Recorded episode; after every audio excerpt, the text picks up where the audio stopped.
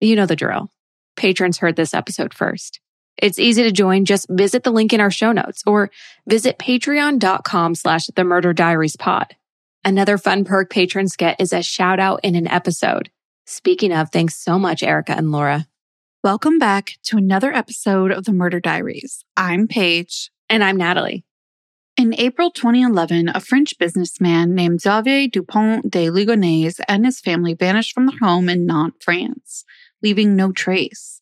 Agnès, his wife, and the mother of their four children, Arthur, Thomas, Anne, and Benoit, were eventually discovered buried in their backyard, along with their two dogs. They'd been horrifically murdered. But Xavier is still missing and is considered suspect number one. This is their story. You still think it's in my head, I'm walking with the dead.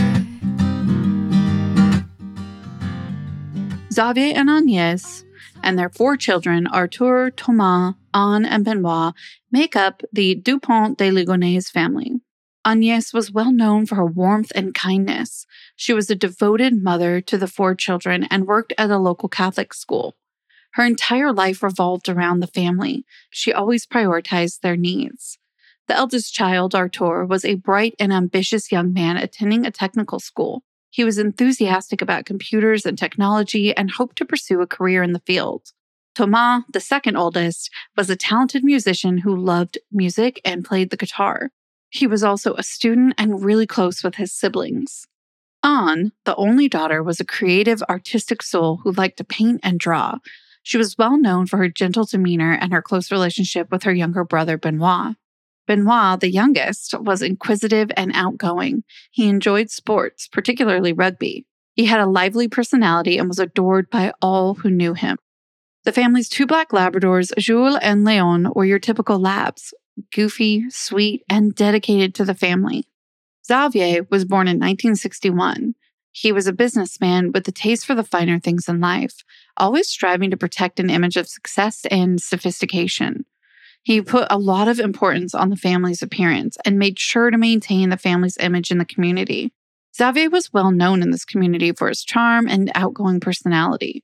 Behind the scenes, however, he was dealing with some serious financial problems, and his seemingly perfect world was on the verge of collapsing. His mental health was rapidly deteriorating, but Nobody knew just how bad things had gotten inside the prison of his own mind. Agnès was born in 1969. She was eight years younger than Xavier. Again, she was devoted and a loving mother to her four children. Unfortunately, she'd been suffering from chronic fatigue syndrome and depression.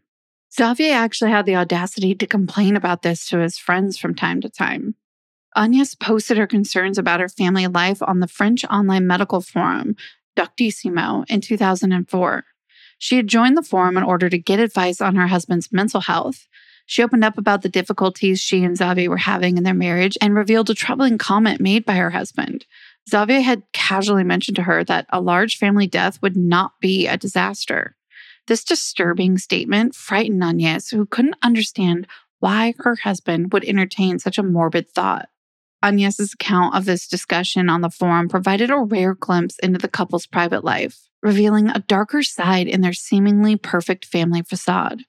Arthur, at the time of this case, was 20 years old and born in 1990. He was attending a local technical college. Arthur was known as a responsible and hardworking young man who successfully balanced his studies, part time jobs, and family life. He loved music and enjoyed playing the guitar and drums. He often played at local cafes on the weekends to earn tips. Next in line of the siblings is Thomas, and he was born in 1992. He was 18 at the time of the murders. He was studying music at a prestigious Catholic university in Angers, France. Thomas was dedicated to his studies and a really talented musician who could play both the piano and the cello. He was a gifted musician who enjoyed tutoring younger people. He was known to be a gentle, kind hearted young man with a close relationship with his siblings, who missed him dearly when he was busy at university. Anne, the only daughter, was born in 1994. She was 16 years old at the time of the murders and a high school student. Friends and family regard Anne as a model Christian girl who embodied the virtues of compassion, empathy, and approachability. She was known for her warm and caring personality, not unlike her mother. This really endeared her to many people and allowed her to form long lasting friendships. People were drawn to Anne because of her kind heart and ability to make others feel at ease in her presence. She's also described as lively and outgoing. She loved to spend time with her friends and participating in school activities. She was creative and artistic with special interest in fashion. She wanted to move to Paris to study fashion design when she was done with high school as no surprise from what I just described about Anne, she was sociable and again, outgoing. She really enjoyed staying in touch with her friends through a variety of means, which included online chatting, phone calls. Her friends remembered her as somebody who was always eager to catch up and share the latest news. When the murders happened and Anne was missing, this made her absence from the usual conversations all the more noticeable and concerning. When Anne went offline for that long amount of time and failed to return phone calls, her friends became increasingly concerned. This was completely out of character for Anne, who was normally very open and communicative. They had no idea that these unusual changes in her social habits would be a foreshadowing of the tragic events that were soon going to follow. Finally, the youngest sibling, Benoit, was born in 1997. Benoit was a lively teenager. He enjoyed sports, particularly sailing, tennis, rugby. He was close to his older siblings and he was frequently seen playing with them or tagging along with them on their various activities. Just like his older sister, Benoit was incredibly sociable. He had a wide network of friends. In fact, his friends were one of the first people to raise the alarm when the family went missing. Now that we know a little bit more about the family, let's talk about where they lived. They lived in an exquisite two story house in a prosperous neighborhood of Nantes, France. In their community, they were really well known and respected. They went to church on a regular basis and were involved in a variety of community activities. The kids went to prestigious schools, and the family appeared to live a comfortable, upper middle class lifestyle. These aristocratic roots of the Dupont de Ligonnès family can be traced back to Annonay, a town settled within the picturesque Vivarais region of southeastern France. Their illustrious ancestors include a number of notable figures who contributed to the family's prestigious status in higher society.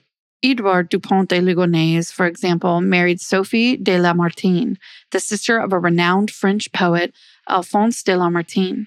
This marriage formed an alliance with the illustrious Lamartine family, and it served to elevate the Dupont de Ligonnès name even further by uniting the two families and cementing their social standing among the aristocracy. This couple's youngest son ended up being appointed Bishop of Rodez. With that, he was a respected and influential figure within the Catholic Church.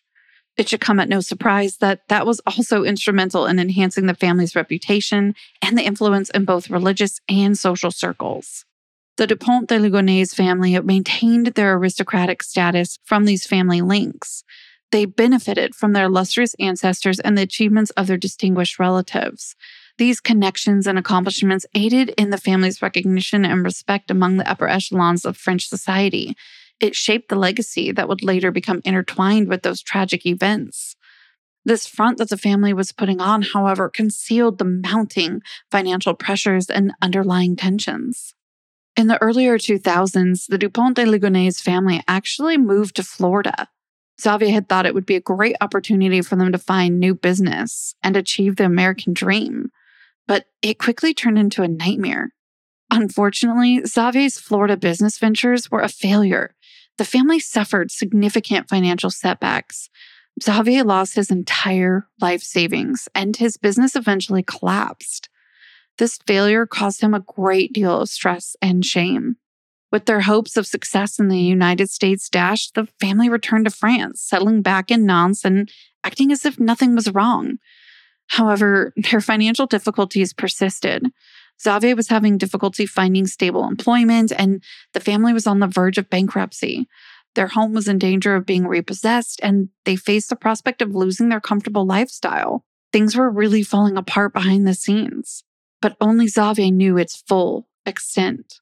Despite the difficulties, the Dupont de Ligonnès family maintained their veneer of normalcy. They kept up their appearances and their social standing in the community by participating in various activities and maintaining close relationships with friends and family. They used credit cards to maintain school fees and elements of their comfortable lifestyle. The children excelled in their studies and their extracurricular activities, seemingly unaware of the family's financial situation. Soon enough, the cracks in the family's seemingly perfect life were becoming more visible. Xavier was becoming increasingly more desperate as he struggled to provide for his family. His financial situation became more dire and he became more reclusive and secretive. He began to receive letters stating that debt collectors would be visiting the house to repossess his belongings. His family was soon to be made homeless due to missed mortgage payments. As the walls closed in around him, Xavier made a decision that would change the course of the family's lives forever. These financial difficulties obviously played a huge role in the events that followed. Xavier started taking some pretty sinister actions leading up to the murders. Following his father's death in July 2010, Xavier obtained a firearms license and inherited a 22 caliber long rifle. He bought a gun silencer and started practicing at a shooting range in February of 2011. His actions became more threatening and the family's financial situation continued to deteriorate. In March of 2011, he bought some cement, a shovel, and a hoe, which was intended to be used to bury the bodies of his loved ones. At the same time, he purchased quicklime and large garbage bags to wrap the bodies in. In the days leading up to the murders, Xavier called every extended member of the family and informed them that he, his wife, and the children were being placed in the witness protection program and would thus be unreachable. Each phone call ended with the ominous words, See you soon, maybe. Xavier then began to cut all financial ties and make it nearly impossible to track him down. In another calculated move, Xavier contacted Agnes's employer and informed them that she had gastroenteritis. A few days later, the boss received a text message informing him that Agnes had been hospitalized and could not be reached by phone. A week after that, a letter allegedly written by Agnes herself arrived at her workplace, announcing her resignation and explaining that she would be following her husband to the US. The mailbox at the family's house had an equally foreboding message. Quote, return all mail to sender. Thank you very much. It was a straightforward directive that stated unequivocally that the family had no intention of ever returning to their home or receiving communication from the outside world for that matter. That brings us to the fateful April weekend where the four lives were taken. Arthur, the eldest child of the Dupont de Ligonnès family, left college and failed to appear at the pizzeria where he worked on Friday, April 1st. He was supposed to collect his monthly wages on that day, and his boss was surprised by his absence. He noted that Arthur was always punctual in collecting his paycheck on the first of the month. The next day, Saturday the 2nd, a neighbor noticed Xavier loading large bags into his car, and it raised some suspicions. They seemed to have had a pleasant family night on Saturday night, but without Arthur. Before going to the movies, the couple and their three children ate at a restaurant in Nantes. People who saw the family found it strange that Arthur was not present. Anne and Benoit then missed school on April 4th, illness being cited as the reason for their absence. They recall hearing a rumor that the family was relocating to Australia for Xavier's job, but they found it odd that none of the Dupont de Ligonnès family had mentioned it themselves. Friends attempted to contact Benoit and Anne via online messages and texts, but no response. Xavier himself had a 20 to 30 minute phone call with his sister Christine de Ligonnès that same day. She later reported that during their conversation, everything seemed normal. Xavier and his son Thomas dined at a high end restaurant later that Monday night.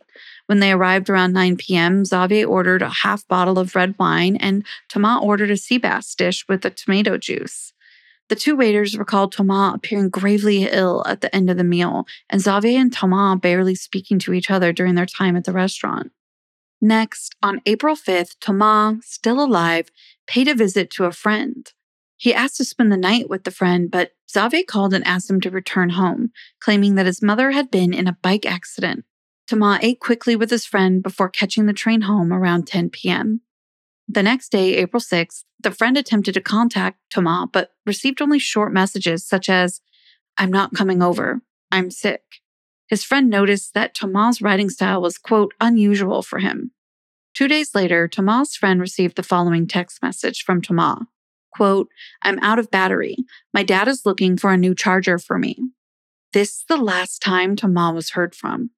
It should also be noted that Agnes was seen at a hair salon near the family's home on Tuesday, April 5th.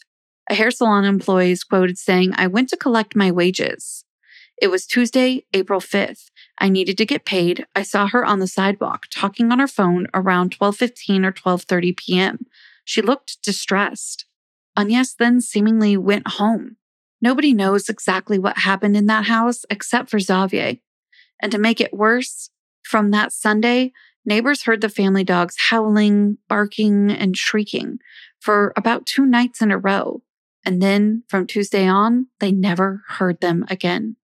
In a strange turn of events, multiple witnesses reported seeing Agnes alive on Thursday, April 7th. Xavier was spotted making several trips between the house and his car, loading it with large bags, and Agnes assisting him. Another neighbor claimed to have seen Agnes walking around town that day.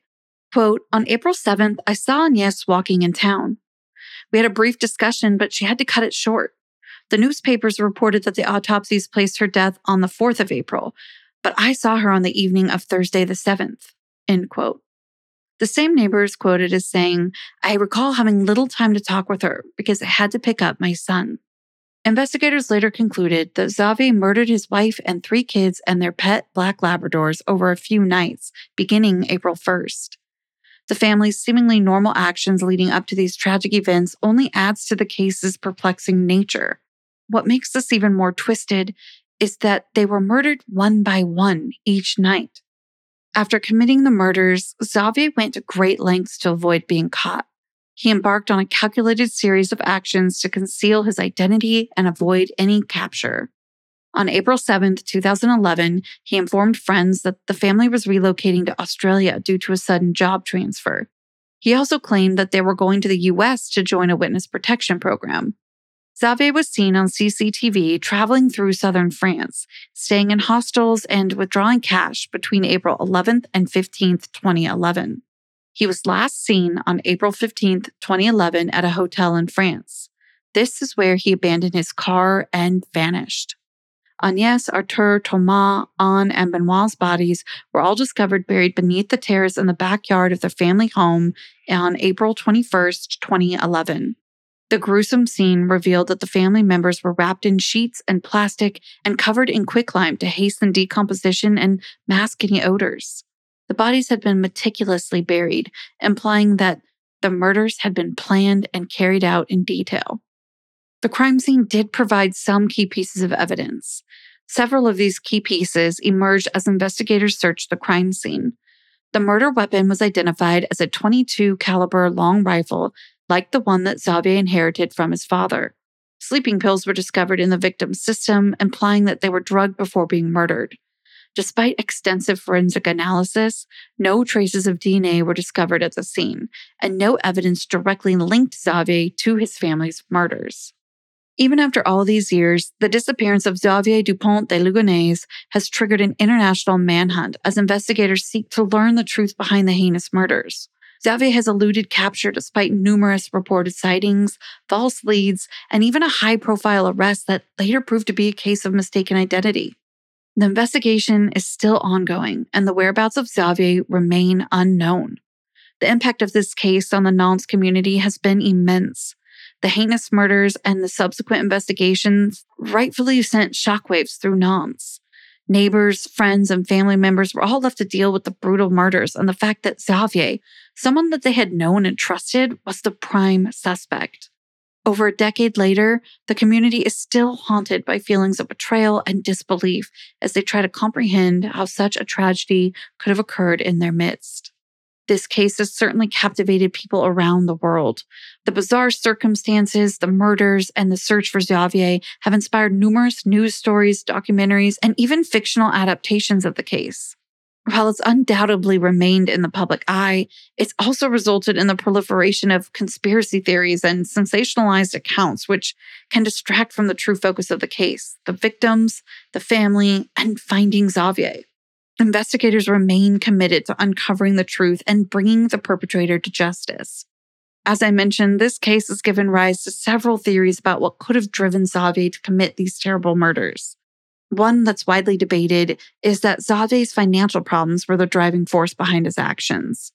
It appeared that his life was in a downward spiral and his businesses failed and he had mounting debt. The family was on the verge of bankruptcy and they had lost their life savings.